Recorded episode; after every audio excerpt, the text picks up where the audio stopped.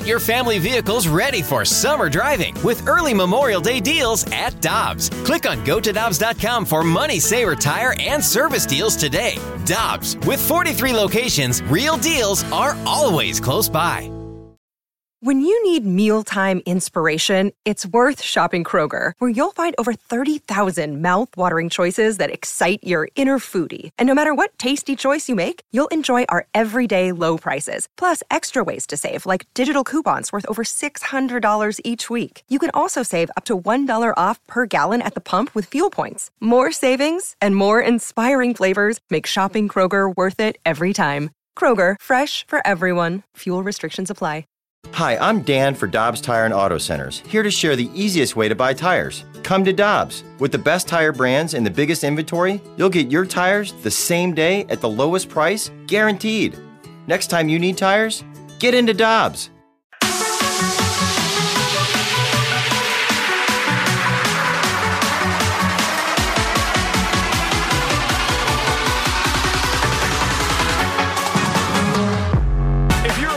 Fan and you are on Twitter, you've probably seen Kyle Reese's work. He's at Kyler416 on Twitter. You can also find his work over at Birds on the Black. He joins us now via the Brown and Crouppen Celebrity Line. Kyle, we appreciate the time, man. Always enjoy seeing your work over on Twitter and what you're able to do when it comes to writing up all of the prospects in the Cardinals organization as somebody who's seen all of these guys for years now that have come up and produced at the big league level, are you surprised at all the way that many of us are at what they've been able to produce since coming up?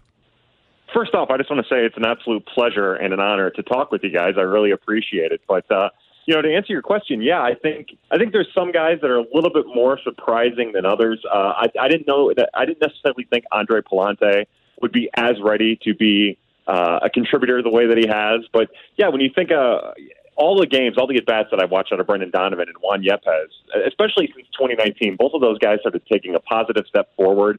In 2019, they started becoming a little bit more professional and a little bit more deliberate um, in, in their baseball actions. And I, I would say that I'm a little less surprised, a little less shocked by some of the success, specifically that Yepes and Donovan are having. But uh, I think it says more about the Cardinals scouting staff and their player development uh, about how ready these players are to make a major league impact when it's time for them to be called on. Uh, Kyle, you know how Cardinals fans are when it gets close anywhere near the trade deadline. They're already talking about ways that they can improve the roster, and so many people, including us, have talked about finding starting pitching. But the problem is you're going to have to give up a lot to get something of value. When you look at the Cardinals' prospects, when it comes to their top prospects, maybe on the major league roster, not on the major league roster, are there untouchables in your eyes? Uh, you know, absolutely. The Cardinals, eh, I guess the last time they traded one of their top prospects, or like real top prospects, it probably would have been Brett Wallace. So I would suspect, you know, the guys who are already at the major league level who are making making an impact, I would suspect that Nolan Gorman, uh, you know, Brendan Donovan, Juan Yepez might be a little bit different, but especially how valuable Donovan is, I would suspect that he is he's you know kind of untouchable. But when you get to down to the prospects, the guys who have not made a major league debut, like they're not going to trade Jordan Walker. They're not going to trade Masyn Winn. Uh, I would suspect, you know, knowing what I know about the Cardinals and how they operate, I, I would suspect that Gordon Graceffo is probably untouchable. Michael McGreevy is untouchable. Um, they they've done well to hold on to their depth. You know, it's been frustrating for Cardinal fans for years now, especially at the trade deadline. You know, dating back to like 2018, where there's been a lot of inactivity. Uh, they they've been successful. They've been able to maintain their success by holding on to this depth uh, even even though it's frustrating, and even though that means some guys don't get the opportunity they deserve until some of their their prospect uh, levels have been diminished. So yeah, I, I do. I, I think that there's some guys, but I that are untouchable. But I also think that they're very creative about using players in the system to get uh, incremental help uh, from other organizations. So, Kyle, you mentioned Masyn Winn, Jordan Walker, Michael McGreevy, the guys that have already made it to the big league roster. Cardinals fans are familiar with most of those guys because they were top prospects, top uh, picks in recent years. The one you mentioned that I did want to ask you about is Gordon Graceffo because he's down in double A right now. He's doing very well. He was unbelievable in Peoria. If you just look at the numbers, he had a sub one ERA. The strikeout numbers are, are pretty impressive. He walks nobody. I it seems like there are some rumblings around the Cardinals for people that are very close to the team that he might even get a call up before the end of this year. He might be the type of guy that ends up getting called up from double A. You watch him far more than any of us have. A, do you think he would be prepared for that? And B, what kind of a pitcher is Gordon Graceffo for any of the Cardinals fans that are listening right now that aren't familiar with him? If you were to go back a year ago and we were talk, having a conversation about Andre Pallante, uh, what I would tell you is he's just Pallante is just not quite there yet. He still needs polish. Uh, when I use Pallante as my example, I, I do that so that I could say Gordon Graceffo is ahead of where Pallante was last year, and substantially. He he throws a, a fastball that can get in the high 90s. It's touched 100. Um, he's poised on the mound. He's a battler. He's excited out there. You know, he he three of his first four appearances at Springfield, he went seven innings, and uh, when he's ending the seventh inning, he looks electric, and he's fired up about making it through seven innings he's special. And I do think, you know, I'm I'm a little bit more conservative with prospects a lot of times. Like I, I don't I don't like rushing the younger prospects. I, I think that uh it hurts baseball in kind of the long run because now you're seeing guys booing back and forth between the majors and the minors, maybe a little bit more frequently than we ever have. But uh, with with someone like Graceffo, as dominant and as dynamic as he can be with his slider and his changeup and a curveball that's coming along uh, and, and that fastball, uh, I was I could almost envision a situation at the beginning of the year where he started at Memphis and would have been able to handle his own. He's he's unique and he's special. And honestly, including Matthew Liberatore, I think that Gordon Graceffo and Markevian Tink Hence are the two best arms in the organization. I think that from from almost a practical application and what you could project on the top of them, I think that they're they're like the true, really special arms that no one's really talking about just yet. If we get a month from now, Kyle, the Cardinals don't add an arm to the bullpen the way that many Cardinals fans would like to see, and at that point, Graceffo has had pretty close to a full seasons of work down in the minors as a starter. Do you think that there could be some benefit both for him and for the big league club? To use him out of the bullpen with the Cardinals down the stretch run in September and then into the playoffs? Yeah, as long as you know in the meantime he doesn't show any signs of fatigue or injury or anything like that. As long as he's still throwing with velocity, repeating his mechanics, and everything's checking out. Yeah, yeah, I, he's going to be in the majors next year if he stays healthy. That, that's that's the trajectory he's on. So if if push comes to shove and their internal options uh, that are already relievers in the organization don't pan out and they don't reach out to grab somebody, yeah, he'll, he'll be. I, again, I, I know a little bit about the young man. I know a little bit uh, about his personality, about his makeup. He's not going to shy down from that moment. I, I would imagine that uh, much like with Pallante and and Ryan Helsley him, because they're all kind of a similar type pitcher in a lot of ways. Um, I, I think that the bulldog in him, the competitor in him, will only shine uh, with more exposure to that that light shining down on him. Kyle, I want to go back to Tink Hence because this was a, a, pitcher that a lot of people saw. What was it, a couple of days ago, where he had eight strikeouts in the game um, in A ball. He's already on Tanner's no trade list. Yeah, I mean Tanner's got Tanner's got a twenty man no trade list on this Cardinals roster right now in terms of prospects. But Kyle, what in your opinion, what's the trajectory look like for Tink Hence? They're being very careful with with Marquis. I, I have to call him Markevian. I think he sound. If I call him Markevian, he sounds like some uh, like Greek god. Uh, so, so I have to stick with Markevian, but no, uh, Markevian Tink Hence, they're being very careful with him. He he dealt with some fatigue issues last year. He's kind of a svelte kid. He has a build a little bit more like Triston McKenzie, so there isn't a whole lot of like meat on his bones. They're still trying to work with with that, but uh, you know. I like that they're being careful and cautious with him. He hasn't thrown more than three innings in a Palm Beach start. They they waited to put him uh, at Palm Beach uh, until the season was underway. And I would suspect that next year he probably starts the year at Peoria.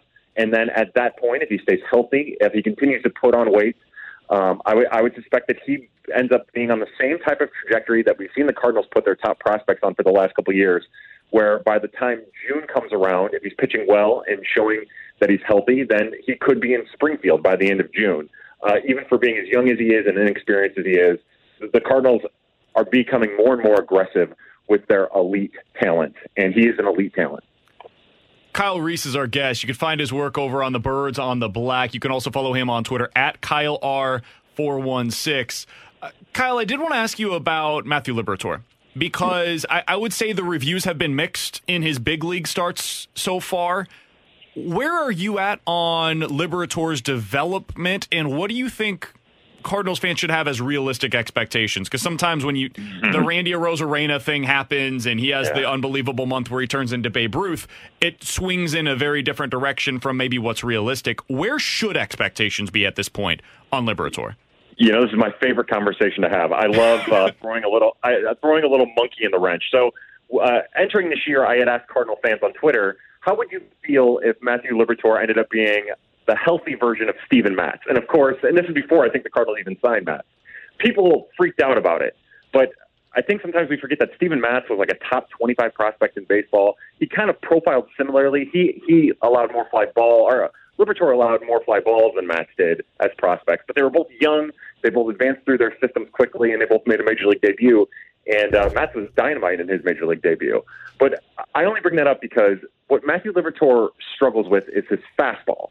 His fastball is his vulnerable pitch, and not just his fastball, but his two seam. His two seam grades out better than his four seam, but he can usually get more life on the four seam. And his his the rest of his repertoire, the curveball, the slider, the changeup, all play better uh, off of his four seam. So he's in kind of a conundrum. What we saw last year at the end of the year with Matthew Liberatore is we saw an increase in velocity. He was throwing, uh, topping out between 95 and 97, and then by the fifth or sixth inning, he'd be throwing 94, 95. Well, that's his high now, and that's really that's that's really hurt him. Like the more with a lot of these pitchers, the more velocity they have, the better, the, the less margin for, or the, I guess the bigger margin for error they have. So I have my concerns about the sustainability of Matthew Liberatore if he, if he isn't throwing his fastball uh, uh, fast, as generic sounding as that is. If he can continue to work that changeup and slider and curveball and make those his like primary offerings, I think I think that's where he is at his best. Um, I think he's going to be something similar to Dakota Hudson. Uh, what what's the difference is, you know, uh, Cardinal fans are crazy about Dakota Hudson right now, which I completely understand. But what I mean by that more than anything is he's probably not going to end up being the type that's going to strike out a ton. He's probably going to get a lot of contact. His contact's probably going to be in the air, which makes it a little bit more dangerous but I don't think it's going to be a lot of hard contact because his off-speed pitches are going to keep people off balance as long as he's using them an appropriate amount. So, uh, you know, for, for me, I think he's going to be a very important part of what the Cardinals do down the road, even if he, you know, this season as we lead into uh, the, the playoff race, uh, even if it's not as an every every fifth day starter. I I worry about his long term outlook, maybe a little bit more than most prospect people, but even like even as we talk about Dakota Hudson, with a lot of people freaking out, reasonably so, about some of uh, Dakota Hudson's peripherals, I, I think that there's sustainable mid to back end of the rotation uh, uh, from from Matthew Liberatore with with some really great moments mixed in, just like we've seen out of Dakota Hudson as well. Kyle, final one from me. It is a day that ends in Y for Cardinals fans, so you have to ask about Jordan Walker and what he has yeah. been doing throughout this Cardinals system. I think BK and I are under the impression that next season he could be legitimately fighting for a major league roster spot. Is that where you're at? Yeah, I, I, I like to do the Walker and Carlson comparison. Walker is younger than Carlson was uh, by a handful of months when they were both at Springfield, but it's technically both of their age 20 seasons when they were debuting in Springfield. And if you follow that pattern that the Cardinals set for Carlson in 2019, that would mean that uh, probably come August, Jordan Walker is getting some sniff of Memphis, maybe even September, um, some sniff of Memphis this year, which means just like with Dylan Carlson, he'd be putting himself in a position entering spring training of 2023 to uh, to make an impression with the big club. Might not break with the big club, but make an impression with the big club. And then you know that that bat is going to eat. Uh, his hit tool is underrated on the national stage. I keep saying 40, but number 40 by his hit tool. I think that's way underrated. I think you know I, I think it's at least a 50 right now, uh, with with maybe even just a little bit more in the tank. And uh, so yeah, I, I think this time next year we're definitely talking about Jordan Walker. Um, if he's not already a major leaguer, I, I, there'll definitely be fan angst about why he's not in the major leagues. Final, we'll, we'll, follow up with this really quick, Kyle, and we'll get you out of here on this one. What do you think is his future position? Because the, the Cardinals have a pretty good third baseman currently on the roster. I think uh, you know a lot of people want to put him at first already, but I think I think Paul Goldschmidt's going to be a legacy Cardinal. I think he's going to have the same treatment that Yadi got and Waino got, and he's the best first baseman I've ever watched play first. So I think that that puts him in a corner outfield, which of course is another issue. Uh, I think I think when it's all said and done, he probably ends up in right field in the long term. But I don't want the Cardinals, and I mean, it doesn't matter what I want or not. But uh, I I would be I would love to see the Cardinals give him a chance, even though he's big and a monster, to roam around center field. I just, you know, uh, baseball and every sport has gotten so much more athletic. Uh, the kids are bigger and they're stronger and they're faster and they're more agile. And I believe, watching that young man play, that he has all of the instincts, all of the athleticism, all of the ability. Because another one of his underrated traits is his speed and his ability to run the bases and also run and to pick up the ball. So he has all of the IQ that I would love to see the Cardinals next year. Uh, tell him, or even this offseason, tell him to work out in center field. Just see what it looks like. I, I think that they would benefit greatly from giving that a try. As crazy as that might sound right now, I would. It's just something I would love to see them try. And then if it doesn't work out, he can always go back to a corner outfield spot. But yeah, I, I think that that's probably the most likely trajectory. He's Kyle Reese. Find his work over at the Birds on the Black. You can also follow him on Twitter. He's at Kyle R416. Kyle, this is awesome, man. Always enjoy catching up with you. You've got uh, as good information as anybody can find outside of the organization. So keep doing the great work, and we'll talk with you again soon. Again, thank you so much. It was an incredible honor, guys. To be your best every day, you need proven quality sleep every night. Science proves your best sleep is vital to your mental, emotional, and physical health. And that's where the sleep number bed comes in. And let me tell you, ever since I've had it, my sleep IQ score is just going higher and higher. And did you know 8 out of 10 couples say that one of them sleeps too hot or too cold? Science tells us regulating your sleep temperature leads to higher quality sleep. For many couples, temperature struggles are a real challenge. So here are some tips to help you both sleep just right. Look for beds designed with temperature benefits such as the new Sleep Number Climate 360 smart bed that actively warms and cools each side so you both sleep blissfully comfortable. And now save 40% on the Sleep Number 360 Special Edition smart bed. Plus, special financing for a limited time. Only at Sleep Number stores or sleepnumber.com slash podcast one. Sleep Number, the official sleep and wellness partner of the National Football League. Subject to credit approval, minimum monthly payments required. See sleepnumber.com for details.